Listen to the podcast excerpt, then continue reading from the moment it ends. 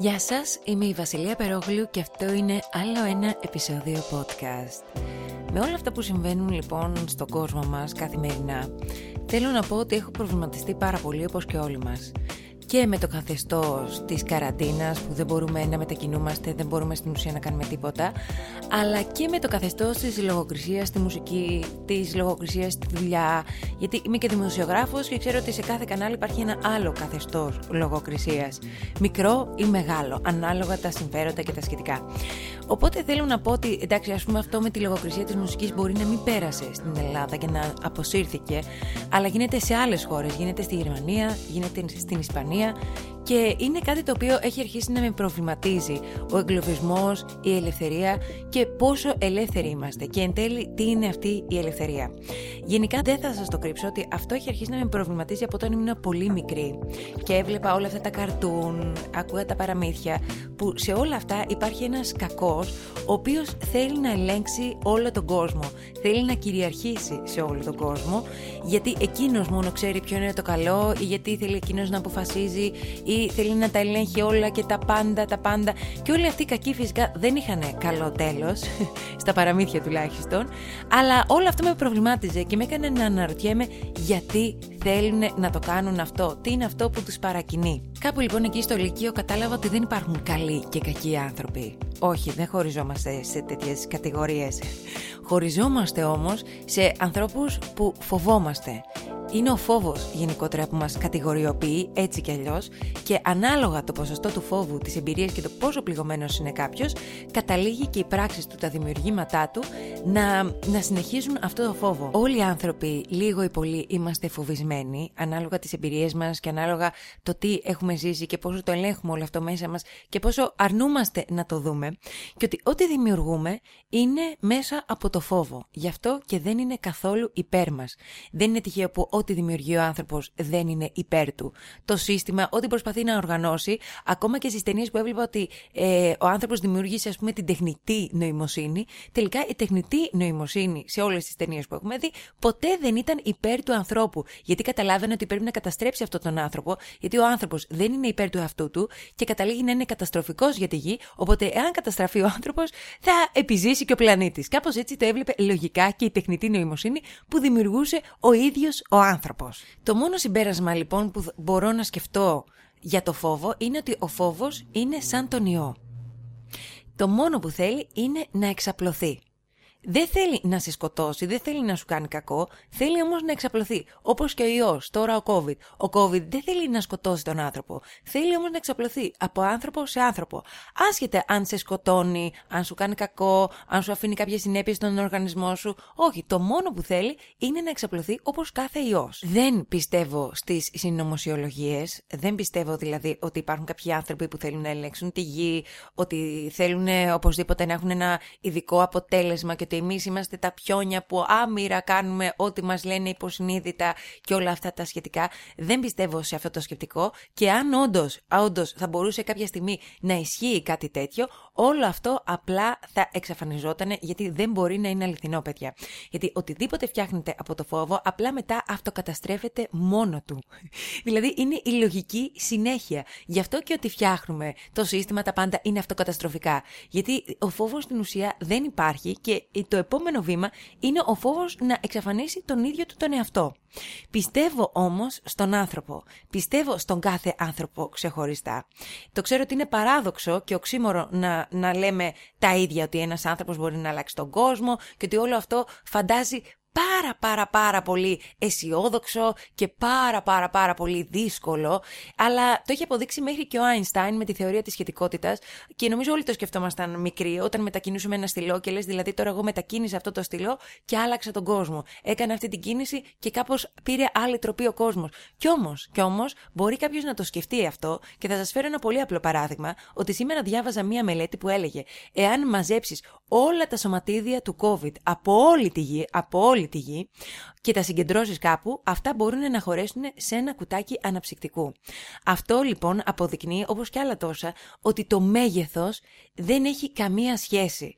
Το μέγεθος, δηλαδή ένας άνθρωπος, όντως μόνο ένας άνθρωπος, μπορεί να κάνει μία αλλαγή, μεγάλη αλλαγή, χωρίς καν να το καταλάβει. Και το αστείο είναι ότι όλοι αλλάζουμε τον κόσμο καθημερινά, απλά δεν το καταλαβαίνουμε. Δεν το καταλαβαίνουμε γιατί βλέπουμε τα αποτελέσματα των πράξεών μας και νομίζουμε ότι κάποιος άλλος φταίει γι' αυτό. Είναι πολύ εύκολο να κατηγορήσεις έναν άνθρωπο, μια κυβέρνηση, μια ομάδα ανθρώπων που προσπαθεί να, να ε, ε, που προσπαθεί να ελέγξει τον κόσμο και να περάσει το δικό του έτσι απλά, αλλά είναι πάρα πολύ δύσκολο να πάρεις την ευθύνη του εαυτού σου, την ευθύνη του κόσμου όλου αυτού που βλέπεις γύρω σου και να προσπαθήσεις όντως να τον κάνεις καλύτερο. Οπότε πραγματικά ας το παραδεχτούμε ότι είναι η εύκολη λύση να κατηγορείς τους άλλους, εσύ να είσαι ένα έρμεο των πράξεων των άλλων και εσύ απλά να κάθεσαι και να λες ότι όντως δεν φταίεις εσύ, εσύ είσαι ένας απλός πολίτης που πηγαίνει από το σπίτι του στη δουλειά και από τη δουλειά στο σπίτι και από εκεί και πέρα εσύ δεν φέρεις καμία ευθύνη για το τι συμβαίνει γύρω σου. Νομίζω όμως ότι ήρθε η στιγμή επιτέλους να μην κρυβόμαστε πίσω από το δάχτυλό μας και να πάρουμε αυτή την ευθύνη.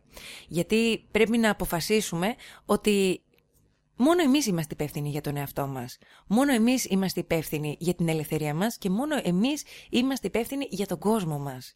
Μόνο εμείς μπορούμε να αποφασίσουμε γι' αυτό, κανένας άλλος στην ουσία. Απλά αυτό που ζούμε είναι τα αποτελέσματα των πράξεων που είχαμε κάνει στο παρελθόν. Δηλαδή, εάν σκεφτούμε λίγο, γιατί έκανα και έναν προσωπικό απολογισμό, τη ζωή μας πριν από την καραντίνα και τη ζωή μας με την καραντίνα, θα δούμε ότι είναι πολύ λίγα τα παραδείγματα των ανθρώπων που πραγματικά η ζωή τους με την καραντίνα καταστράφηκε ολοσχερός. Όχι.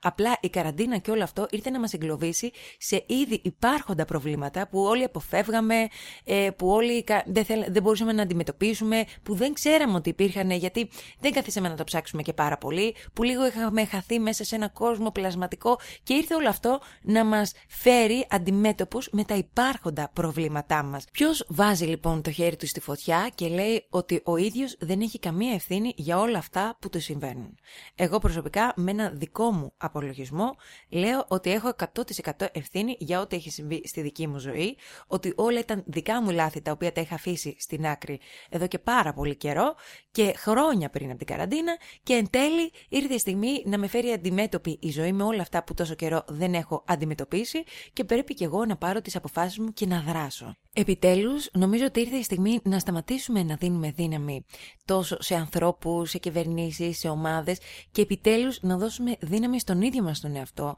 και να καταλάβουμε ότι εμείς είμαστε υπεύθυνοι γι' αυτό. Να αναλάβουμε τις ευθύνες και το φταίξιμο μαζί. Γιατί μόνο τότε μπορούμε όντως να δράσουμε, να αποφασίσουμε και να καταλάβουμε τι συμβαίνει. Εμείς οι ίδιοι λοιπόν πρέπει να σταματήσουμε να δρούμε και να αντιδρούμε από φόβο.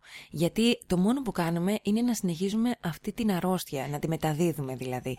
Και να δημιουργούμε καταστάσεις οι οποίες έρχονται μετά και μας καταπλακώνουν εμάς τους ίδιους και φυσικά ψάχνουμε δεξιά και αριστερά να δούμε ποιος φταίει για όλο αυτό. Μπορεί να μην το παρατηρούμε, αλλά όλοι γύρω μας κινούμαστε από το φόβο. Από τη στιγμή που θέλεις να ελέγξεις τους γύρω σου, να τους καθοδηγήσεις, θέλεις να τους ανταγωνιστείς, θέλεις να κυριαρχήσεις, θέλεις να επιβληθείς, θέλεις να παρενοχλήσεις, θέλεις να, να δημιουργήσεις οτιδήποτε το οποίο δεν έχει σαν κίνητρό του την αγάπη και είναι ο φόβος, η ανάγκη, αυτό που πιστεύεις ότι χρειάζεσαι και εσύ είσαι μόνο αυτός που ξέρει το καλύτερο για τους άλλους, μπορείς να καταλάβεις ότι το μόνο που δημιουργείς είναι άσχημες καταστάσεις οι οποίες θα φέρουν τις συνέπειές τους αργότερα στη δική σου τη ζωή. Θα έρθουν, θα σε καταπλακώσουν όλα αυτά και μετά θα αναρωτιέσαι και θα λες ποιος με μούντζωσε, γιατί το έπαθα αυτό και τι έγινε. Γιατί αν παρατηρήσουμε όλοι στην καθημερινή μας ζωή, όλοι έχουμε τέτοια παραδείγματα. Ακόμα και στις διαπροσωπικές μας σχέσεις. Θες να ελέγχεις τον σύντροφό σου. Θες να του πεις τι θα κάνει, που θα είναι, για ποιο λόγο άργησε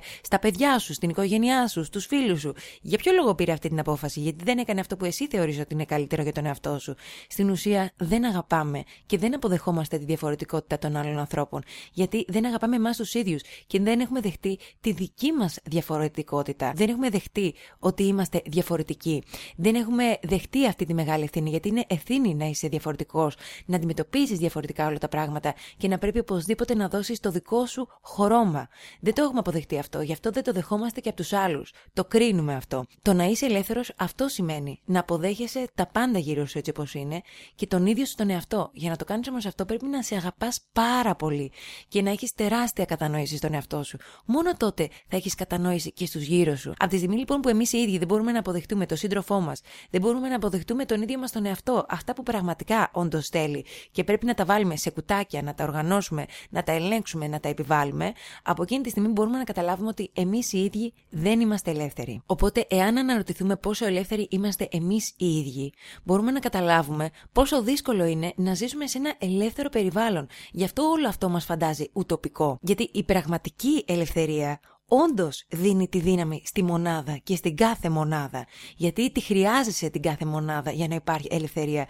Χρειάζεσαι τη διαφορετικότητα. Χρειάζεσαι αυτό που δεν είσαι εσύ. Το δέχεσαι, δεν σε τρομάζει. σα ίσα το αποζητάς, το αποζητάς για να μπορέσεις και εσύ να εξελιχθείς. Πριν λοιπόν ρίξουμε τις ευθύνες στους άλλους και πριν παλέψουμε για την ελευθερία μας, ας αναλογιστούμε πόσο ελεύθεροι είμαστε εμείς οι ίδιοι. Ή απλά ας αναρωτηθούμε, ένας πραγματικά ελεύθερος άνθρωπος τι θα έκανε, θα διεκδικούσε κάτι, θα χρειαζόταν να το κάνει αυτό; Ή θα το είχε ήδη κερδίσει; Αυτά είναι τα σημερινά μου ερωτήματα και εγώ αυτά θέτω στον εαυτό μου και προσπαθώ έτσι να βρω μια λύση και για μένα την ίδια.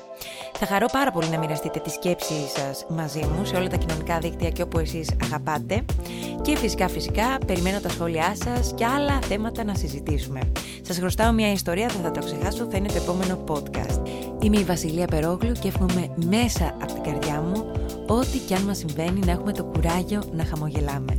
Γιατί αυτές οι μικρές καθημερινές νίκες είναι που μας δίνουν δύναμη. Φιλιά πολλά!